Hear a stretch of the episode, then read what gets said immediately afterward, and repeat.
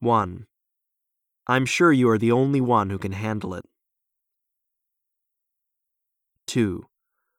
What is your opinion about the budget for the next fiscal year? 3. You helped us a lot, particularly with that difficult project. 4. Your presentation in the conference was so inspiring. 5.